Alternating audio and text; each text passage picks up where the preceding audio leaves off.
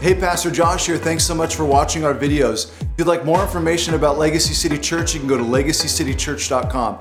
Please don't forget to like, subscribe, and hit the bell below. God bless you. All right, we are in Matthew chapter 22 in our Bibles, Matthew chapter 22. And this is sermon number 85 through the book of Matthew. And we are having a blast walking through the text really analyzing the words of the Lord Jesus Christ, his teachings. And that's why I've titled this series Jesus Worldview. Jesus Worldview. The title of the message today, if you're taking notes, is What is the dress code? What's the dress code?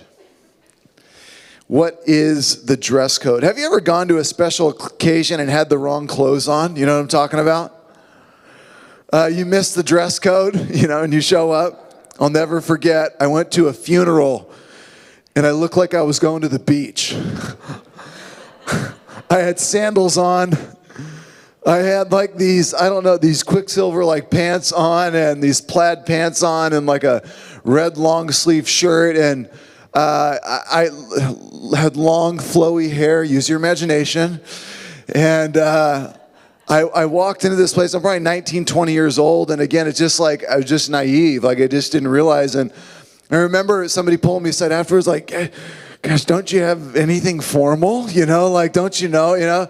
Yeah, this is somebody who I love and respect. You know, he's trying to encourage me, trying to help me, because uh, you don't show up to these uh, occasions uh, looking like it's time to go to the beach.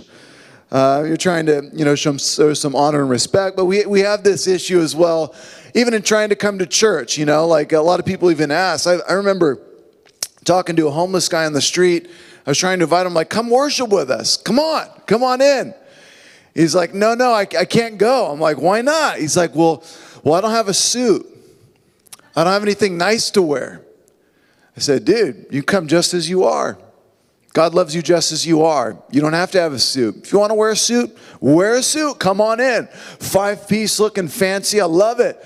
If all you got is sandals and some shorts and a shirt, come on in that. That's fine too.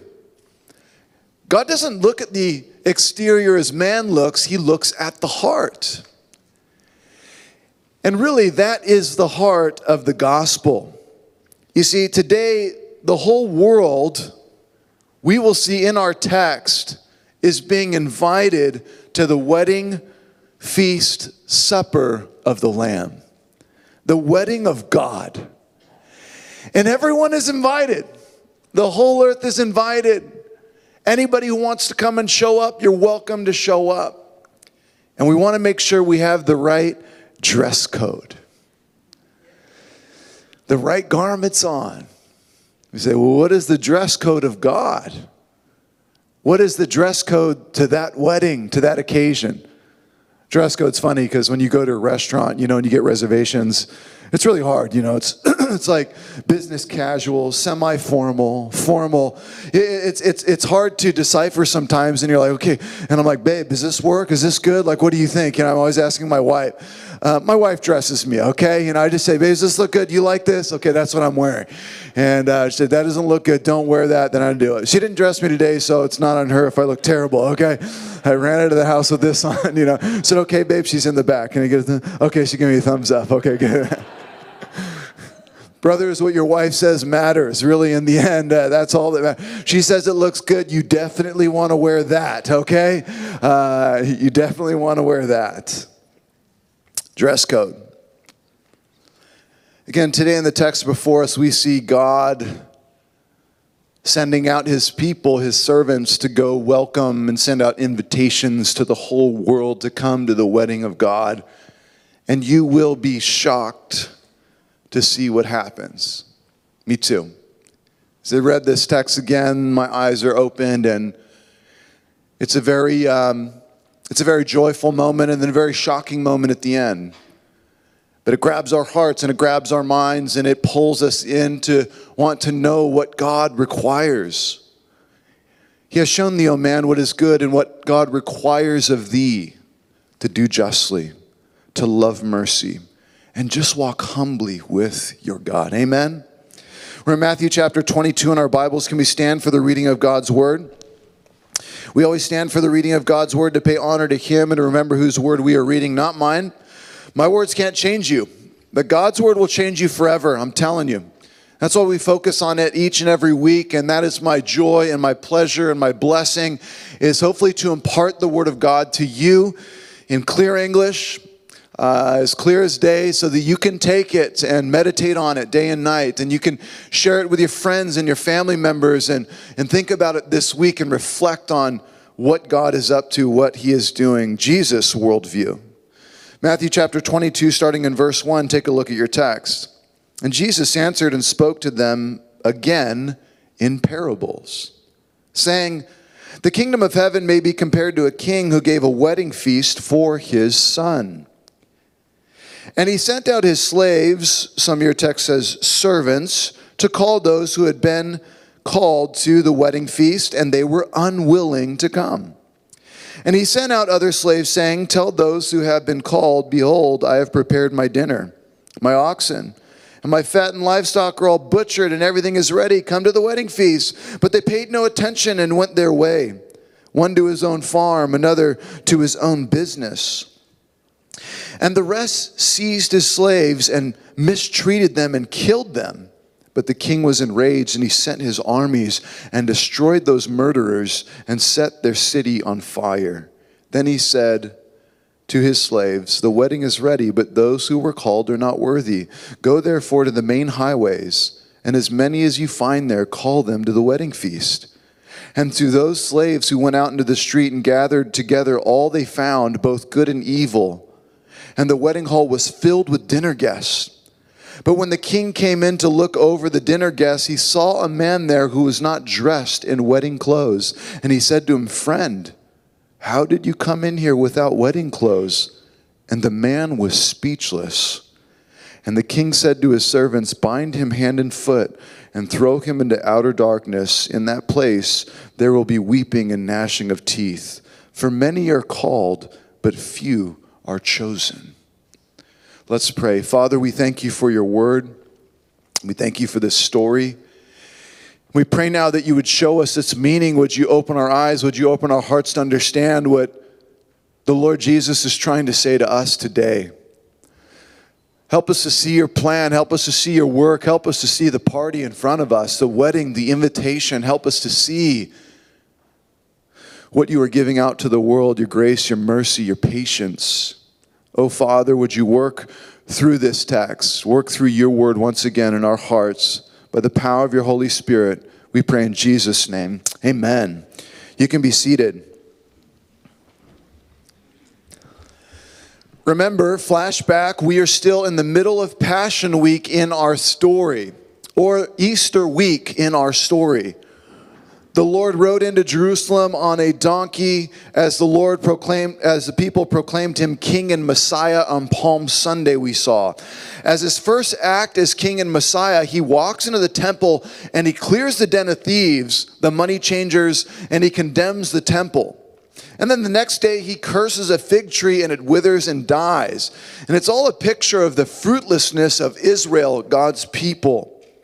And the Lord condemns the works of the religious leaders and their empty shell of religion. They were fakes. We saw the religious leaders then challenge the Lord Jesus and his messiahship, and he not only proves his authority, but he reveals their fake hearts and reveals the true heart of God for sinners. Last week we saw the Lord Jesus tell a parable, do you remember? About the big picture and history of salvation. Um, he owned a vineyard, and, and remember, he sent servants out to, to, to help this vineyard grow. He rented it out to uh, some, and they didn't do anything with it. They didn't produce any fruit. So he says, Forget it, then I'm going to find uh, another group that will come in and make this vineyard grow. And as he sent his servants out to the vineyard to try to help those who couldn't make it grow, they killed them. You know, that's a picture of the history of salvation and how the nation of Israel rejected the prophets of old. But God is still choosing to save in this day, praise God. And today we will see a similar, similar excuse me, parable shown through a wedding feast. Many invited, but few show up. Many called, but few are chosen. The great J.C. Ryle says this about parables. He said, Parables are like a multi sided precious stone, cut so as to cast luster in more than one direction. Cut so that light beams and glows from all kinds of different directions. The parable is the same. We get to look from all these different angles, and it ministers and talks to us from all kinds of different angles because we're all in different parts of the story. We're all different characters in the story. We're all processing differently. Look at our text today. It says, Jesus answered and spoke to them again in parables. Who's he talking to? Surely his disciples are there, but he is continuing on the conversation with the religious leaders. Do you remember who these guys were? They got the garbs on, they got the robes on, they are the scholars of the day, they are those who know the text per se, and Jesus just keeps schooling them over and over and over again. Haven't you read? Haven't you read? Don't you know the Old Testament? Because they had this holy exterior, but they were far from God. And so this is who he's speaking the parable to again, and he says in verse 2 the kingdom of heaven may be compared to a king who gave a wedding feast for his son. Our first two characters in the parable, in the story, is first is the king. The king is God the Father. And second, can you guess who his son is? Jesus, the Lord Jesus. And then we have a wedding feast a wedding feast for his son. The father plans a wedding for his son. A marriage union between God the Father and those on the earth brought together through his son, the Lord Jesus, the Messiah. Come to the wedding and see the union between our family and the earth. Inviting them to come in and be joined to the family of God. Verse 3 And he sent out his slaves to call those who had been called to the wedding feast, and they were unwilling to come. The next in our story, the character is a slave or servant of the king, and these are the prophets of old. The prophets of old who went out to the people and called them or invited them, sent out the invitations to come to the wedding. Now, this is always a, uh, a difficulty for weddings now, isn't it?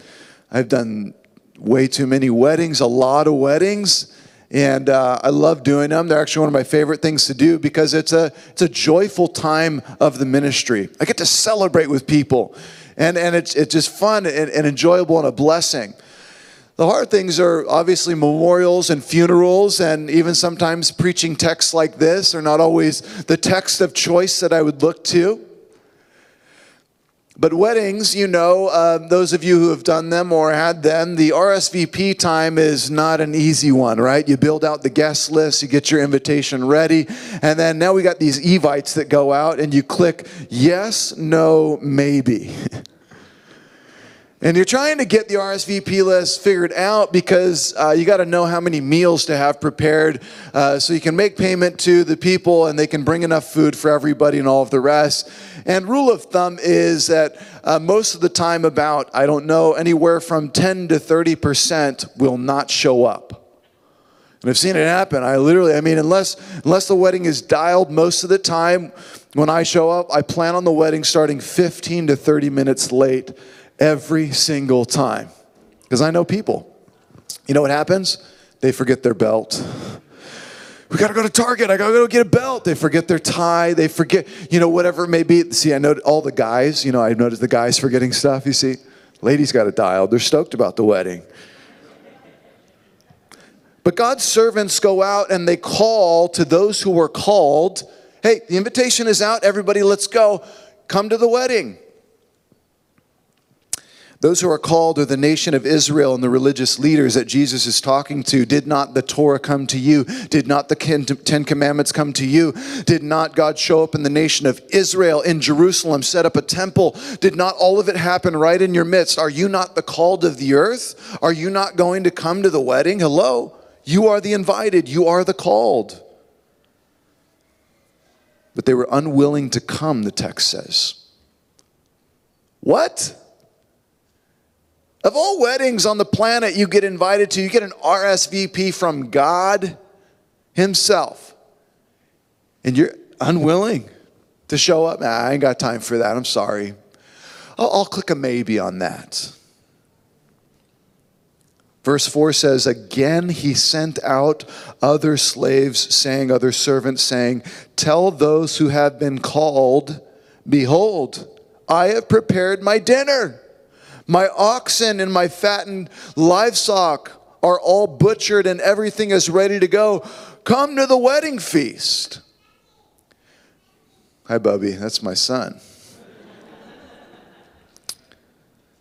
God the Father sends out his prophets, his Messiah, his apostles, and calls to the nation of Israel again to come to the feast, come to the wedding. The party is ready and set. It's funny because if you sent out this invitation to LA, few would show up. Listen again. I have prepared my dinner. My oxen and my fattened livestock are all butchered, and everything is ready. Come on, it's a joke. Lighten up, people. Come on. Nobody in LA ever butchered a cow, not one. They would never. They're like, wait a minute, this meat has been butchered? All meat is butchered. Did they kill the chicken? Yeah. My four year old daughter gets this. Here's a more palatable way to say it the filet mignon and the chicken marsala is ready. Or to those in the South, the meat has been smoked, the barbecue is ready. What are you waiting for? Let's go. The party is ready. The call by God to the nation of Israel, his people, is great and generous and gracious. It's crazy that people don't want to show up to the wedding of God. What, what, what is the oxen? What is the fatted calf that he has, that he has slaughtered for us? It's unbelievable peace that no one can purchase. It is rest that only comes from God for our souls. It is wisdom beyond all the treasures of the world. It is promises that He keeps forever and ever. It is being welcomed into His kingdom and His family. You get to be sons and daughters of the King, though we were once enemies of Him. That's the fat, fatted calf that He has slaughtered and that He's made. Look at the feast, the table that I have placed before you. Remember that movie Hook? Remember they sit down at the table and all of a sudden all the food shows up? Remember bangarang, Rufio? The feast of the Lamb, of the Lord God is set before you. A table is set, and he's just sending out invitations, and people don't want to show up. But still to this day, many don't care. Look at verse 5. In the parable, he gives the reason, but they don't they paid no attention and went their way, one to his own farm, another to his business, and the rest seized his slaves and mistreated them and killed them. The phrase, but they paid no attention and went their way, is most people. They paid no attention and just went on their way. Oh, that, that's, that's good for you. It's good for you that you found that you found Jesus and stuff. That's good. That's great, man. You know, I think that's great for you, you know? That's good for you. This is most people. They pay no attention. It's the greatest party in the universe, and a lot just pass it by and say, I got to go back to my farm. I got to go back to my business. I got stuff to do. J.C. Ryle said, Open sin may kill its thousands, but indifference and neglect of the gospel kill their ten thousands. Multitudes will find themselves in hell separated from God, not so much because they openly broke the Ten Commandments, but because they made light of the truth. A passive society focused on everything but God. And man, that is where we are at today. We literally are focused and consumed with everything everything, everything, everything. I mean, it's amazing how we analyze every detail of the planet except God, except the one who made us. No one ever wants to analyze where morality came from, Where did this come from? Why do you have this law written on your heart and it seems to be on all humans in all places and all times that is not in the animal kingdom? That you're not supposed to murder your neighbor. You're not supposed to steal or take from the other over there. What is this in us? Where did this come from? But the animal kingdom, they'll murder their neighbor in a second and feel no guilt whatsoever and steal everything they have and go on their way. Survival of the fittest, baby. But oh, there's some law, some moral law secretly hidden on the hearts of all humans in all places at all times, and we never question where that came from. The complexity of our lives, the complexity of the human body and the human mind. We just wake up one day pre programmed and do all of these amazing things, and no one ever thinks there just might be a creator behind all of it because I have never seen anything complex that hasn't come from some type of creator. You throw a seed in the ground and you dump some water on it, and the sun shines on it, and it is pre programmed. It has presets within it to produce a tree magically and grow and just keep growing. And then it produces food for you to eat. There isn't a device or a computer on the planet who can do things like this. We say this came from definitely a creator, but that thing over there, way complex? No way. How do we miss this stuff? Again, a passive society focused on everything but God. Romans tells us they worshiped everything but God. Some, as mentioned in the parable, seize God's servants, mistreat them, and put them to death. They killed the prophets, then they killed Jesus, then as the Messiah, and they killed the apostles.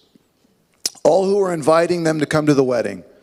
Are you sending out an invitation to the wedding? Kill him.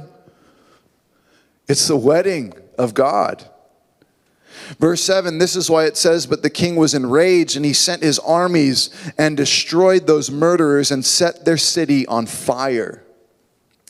God the Father was patient with Israel, his people, for thousands of years, sending his servants, inviting them thousands of times, thousands of emails of RSVPs. Are you coming? Are you coming? Are you coming? Are you coming? Are you com- Are you going to come? Are you going to be there? Are you going to be there for thousands of years? He has invited them, and the people took it so far as to kill the ones who were inviting them. And they took it even further as God sent his own son down to the earth as a messenger, he's like, maybe my son can go down and let every pe- all these people know. And they go and they kill him as well. So the king said, That is enough.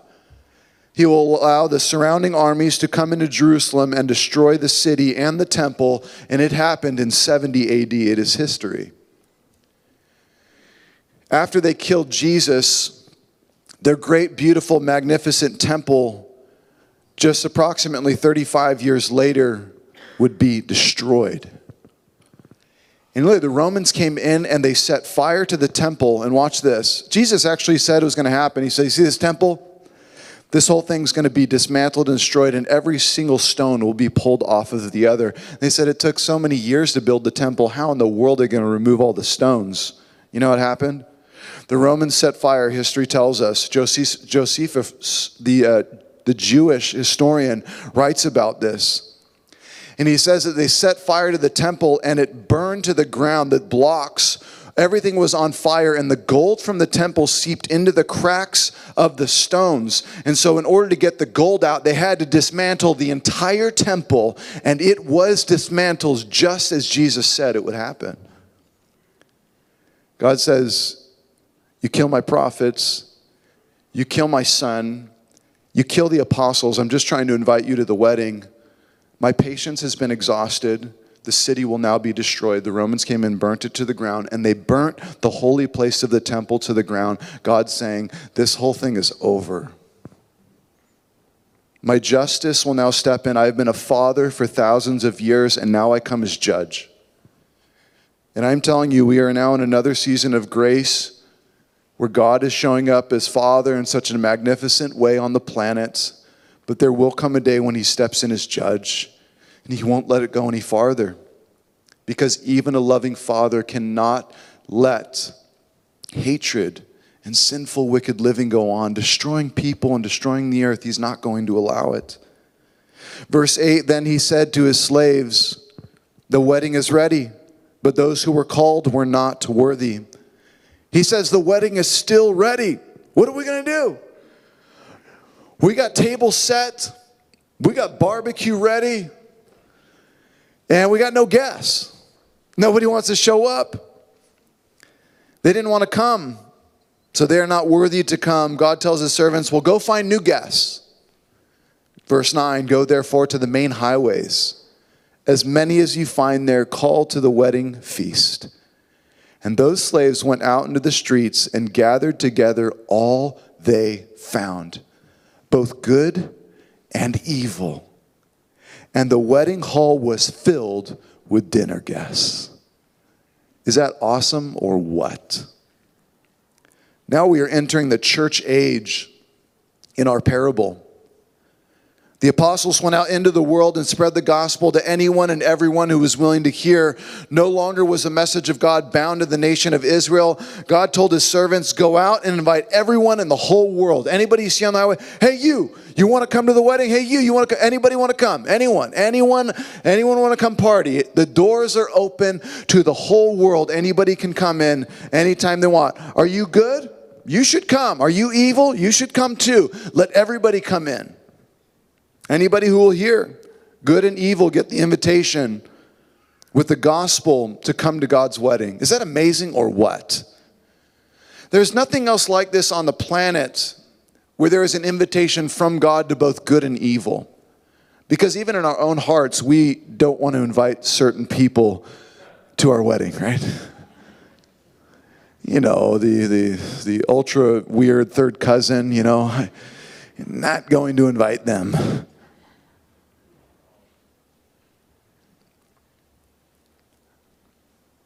If we had it our way, we would, we would go down the streets here of LA and say, You get into the wedding, you're not in. You're in, you're not. I like you, I don't like you. God says, The doors are open. Come on in. Isn't that incredible? You know, he said that too. He said that to you. He said that to me. I'm the one on the highways and byways. I was the one not getting in. And somebody came up to me, said, Hey, you want to come to the wedding? Me? Me. You're inviting me. But I don't have any clothes. I don't know if the, the king would let me in. Does he know who I am? Does he know what I've done? You're welcome. Come on in. Everybody can come in. Anybody who wants to come in is welcome. Family, this is the heart of God. And we must do this in LA.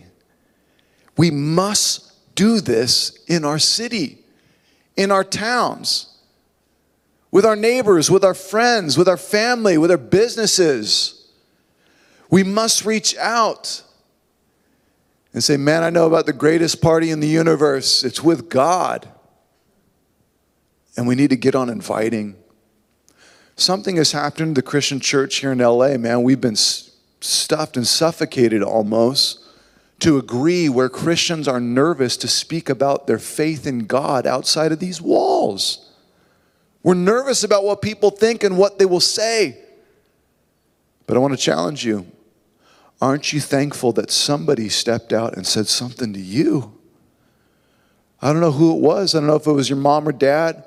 I don't know if it was a friend or a family member. I don't know who stepped out and took a step of faith and spoke to you. But I'm telling you, there are people in this city just waiting for somebody to invite them to the party. And they might say, Me? You're sending me an invitation. I can't wait to be there. I can't wait. The gospel is for everyone. We can't forget this. The apostles did so. They have been spreading the gospel. The church has been spreading the gospel around the world for 2,000 years, and the banquet hall is filled and will be filled. It's been happening for 2,000 years, and it, the banquet hall is filled up, and it's going to be filled when we sit there at the wedding feast of the Lamb. And I am so thankful that my dad, well, I should rewind back to my grandma. I should rewind back to my great grandparents from Oklahoma. Um, ministered the truth to my grandma, and my grandma ministered the truth to my dad. And my dad was forced to play organ and piano as a kid, which he hated you know, with the, the black pedals and the, the, the, the, keys, the two levels of keys, and the we had a giant organ in my uh, in our living room growing up. Me and my brother used to jump. You know, we literally climb up on it and step on the keys and jump off of it. But my dad used that music to glorify God, and he played music in the church, and then he taught me and my brothers to play, and then we all play music, and and and I, I'll never forget. I think it was probably my tenth grade year um, I was a sophomore in high school. And I remember we didn't have much money that year. Um, and so all my dad was able to get us, there was only a couple gifts under the tree. And the gift under the tree that I opened there was a Bible. It's like a $20 NIV Bible. I still have it to this day. I remember my brothers getting all ticked. You know, it's like, what is this? A Bible? Who wants a Bible for Christmas? We want something cool. We want something fun. We want what, a Bible. That's all my dad could afford. So he got us Bibles. There's my name on there, Joshua Thompson in silver. My dad writes me a little note in the front. And little did he know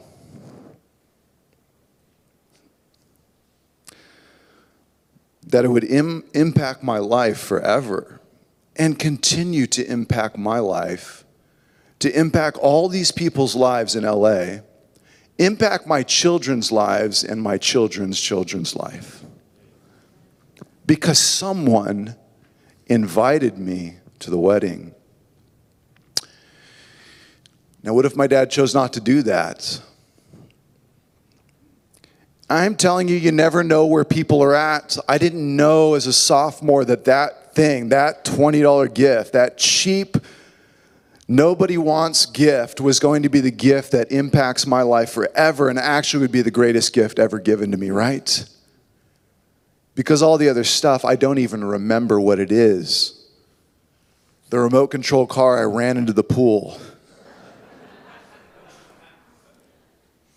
The gift that doesn't keep on giving, right? Jesus makes a distinction, and a very important one in the parable. Let me nail that home one more time, please. The gospel is for everyone, and you never know who God is saving, okay? You never know. You may share the gospel with someone, you may invite them to church, you may send them a message, you may say, you never know. It could be the moment, boom, the lights turn on, and you're like, you were just the guy that led Billy Graham to the Lord Jesus, and all of a sudden he turns around and preaches the gospel to millions on the planet. You never know. Jesus makes a distinction, a very important one in the parable. Look at verse 11 to 14, and we close here. When the king came in to look over the dinner guests, he saw a man there who was not dressed in wedding clothes.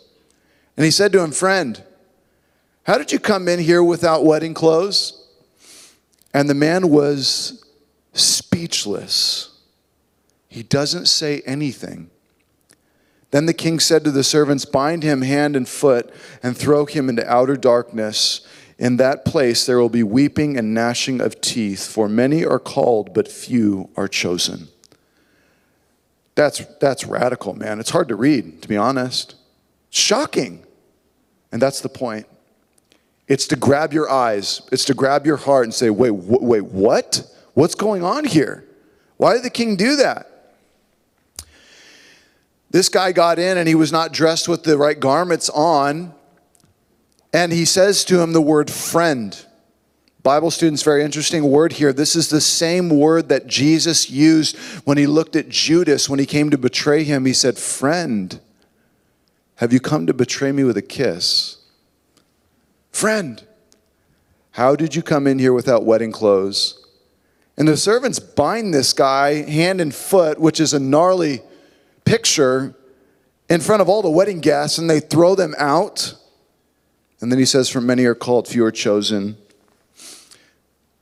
Listen, the, the king notices this man who doesn't right, have the right clothes on for the wedding. He missed the dress code.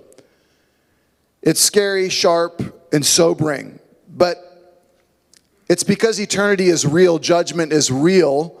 That's why Jesus is pointing it out. Do you remember who his listeners were? He's pointing out to the listener, the guys in front of him, the fake religious leaders. These guys, he says, he's basically saying to them, you can try and sneak into the wedding with your religious garb and all your all your stuff, but in the end, you will not have the right clothes on because the king can see through it all. What is the dress code to get into the wedding feast of the Lamb and get into heaven? What's the dress code? It is righteousness. Where do you get righteousness from? How do you get it? You get it from Him and you get it by faith. By Abraham believed God and it was accounted to him what? Righteousness. Faith is what produced the righteousness so that we can get into heaven. It is faith, it is true faith, true faith in God that produces love. You believe in God, you believe Him at His word, you believe in the work of Jesus, and you're following Him. You believe that, and it actually produces something in your life. It produces more love for people, it produces good works of righteousness around you, and they are works unto God's glory. People can put on all kinds of other clothes and try to get into the wedding. They put on fake holy exterior. They put on knowledge. They put on doing good things. They put on success. They put on passive a passive life of not wanting to deal with God and their own sin. There are many different outfits the world puts on, but there is only one that gets you into heaven. Hebrews chapter 11 verse 6, and without faith it is impossible to please God. For whoever would draw near to God must believe that he exists and that he rewards those who seek him. James chapter 2 verse 14. What good is it, dear brothers and sisters, if you say you have faith but you don't show it by your actions? Can that kind of faith save anyone? Suppose you see a brother or sister who has no food or clothing. You say, Goodbye, have a good day, stay warm and eat well. But then you don't give that person any food or clothing. What good does that do? James says, So you see, Faith by itself isn't enough unless it produces good deeds. It is deeds and or its deeds are useless and dead. The faith is dead. Now, someone may argue some people have faith, others have good deeds, good works. But I say, how can you show me your faith if you don't have good deeds? I will show you my faith by my good deeds. I believe Jesus is Lord. I believe that He is my Savior. And now I will demonstrate to you that He actually is Lord over my life. Watch my life. I'm trying to honor Him by loving and serving people around me. I'm trying to live out righteousness for His glory. James is arguing that some say they believe in God, but they, they have no proof in their life. There have been no, there has been no heart change. And this is what the religious leaders were doing. They were all had all the holy gear on, right? They had everything. They were all all geared out. The robes, they had the lingo down, they had the religious talk. They even studied the scriptures, but they never had true heart change. They never truly believed. In James chapter 1 verse 22, be doers of the word, not only hearers. Otherwise, you're deceiving yourself. Many are called, but few are chosen. The call goes out to the whole world, but few are chosen. 1 John 4:10 herein is love, not that we loved God, no no no. Mm-mm. But that he loved us first and sent his son to be the propitiation of our sins. John 15, 16, you did not choose me, Jesus said, but I chose you and appointed you so that you may go and bear fruit, fruit that will last, so that whatever you ask in my name, the Father will give you. You did not choose me, I chose you. I loved you first. I initiated, I sent out the invitation. I am the one who died. I am the one who initiated. I am the one who called Jeremiah before he was even born. You will be my prophet. Don't I have a choice in it? Sorry, bud, you're my prophet. Mary, surprise, you're pregnant. Wait a minute. Wait, wait, wait, wait, wait, wait, wait. Uh, I didn't plan on this. You know, sorry, this is the plan. Um, surprise, you're pregnant, and uh, you don't get to name him. Uh, his name's Jesus because he's going to save his people from their sins. This is the whole plan. It's already been mapped out. Me and my son, we've talked about this for eternity's past, and we got this figured out. So, this is the plan, okay? You see, it's my job to call all to come to the wedding. Everyone. I am to call to everyone to come to the wedding. It is God's job to save. I can't save anyone. All I can do is call.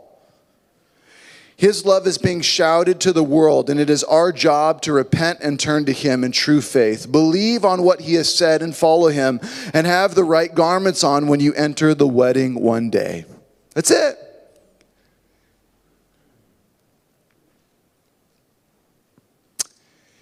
And some of you are worried do I have the right wedding garments on? And I want to believe that you do in Jesus' name. Is he your Lord? Is he your Savior? You say yes and amen. Just walk with him. Just walk with him. Let it display through your life. And you will walk into that wedding one day and you will sit at the table and you will, you will not be able to believe that you're sitting at the table of the king. You were invited, and he walks over to you and says, Welcome.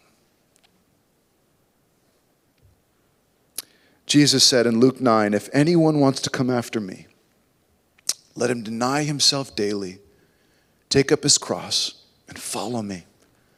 That is the gospel message. Isaiah 55 1 Is anyone thirsty? Come and drink.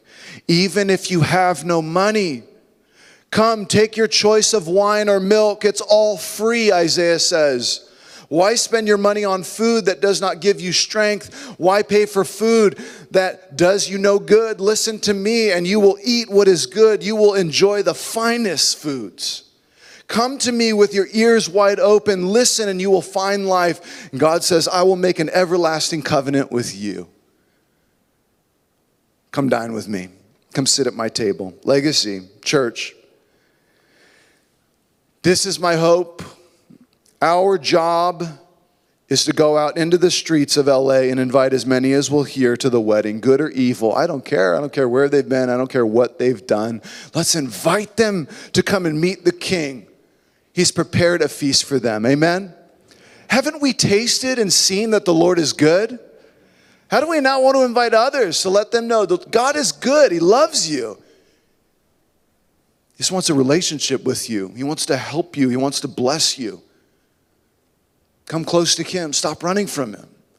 That's how we just mess up life and hurt a lot of people. Instead, turn to Him with all your heart. Amen. Let's pray. Father, we thank you for your word today, and we pray that you would go with us. Oh, Father, would you go with us? We need you to empower us to minister to the world around us. Lord, would we send out the invitation? Lord, would you use us to minister to those around us? Who is it that you are saving? Who is it that you're already working in? And you've placed us in their life to pray for them or to encourage them or to invite them. Lord, I pray that you'd make it clear before us. I pray that conversations might even show up this week before us with our non believing friends, family members, coworkers. And even as we're talking, Lord, we, we can see it happening in front of us. And we would take steps of faith to give them an invitation. Please, Lord, use us for your glory. Help us not just to sit at the table with arms crossed and enjoy the food, but help us to take it to all those who are hungry, all those who are thirsty. Use our church to minister to people here in LA. We pray in Jesus' name. Amen.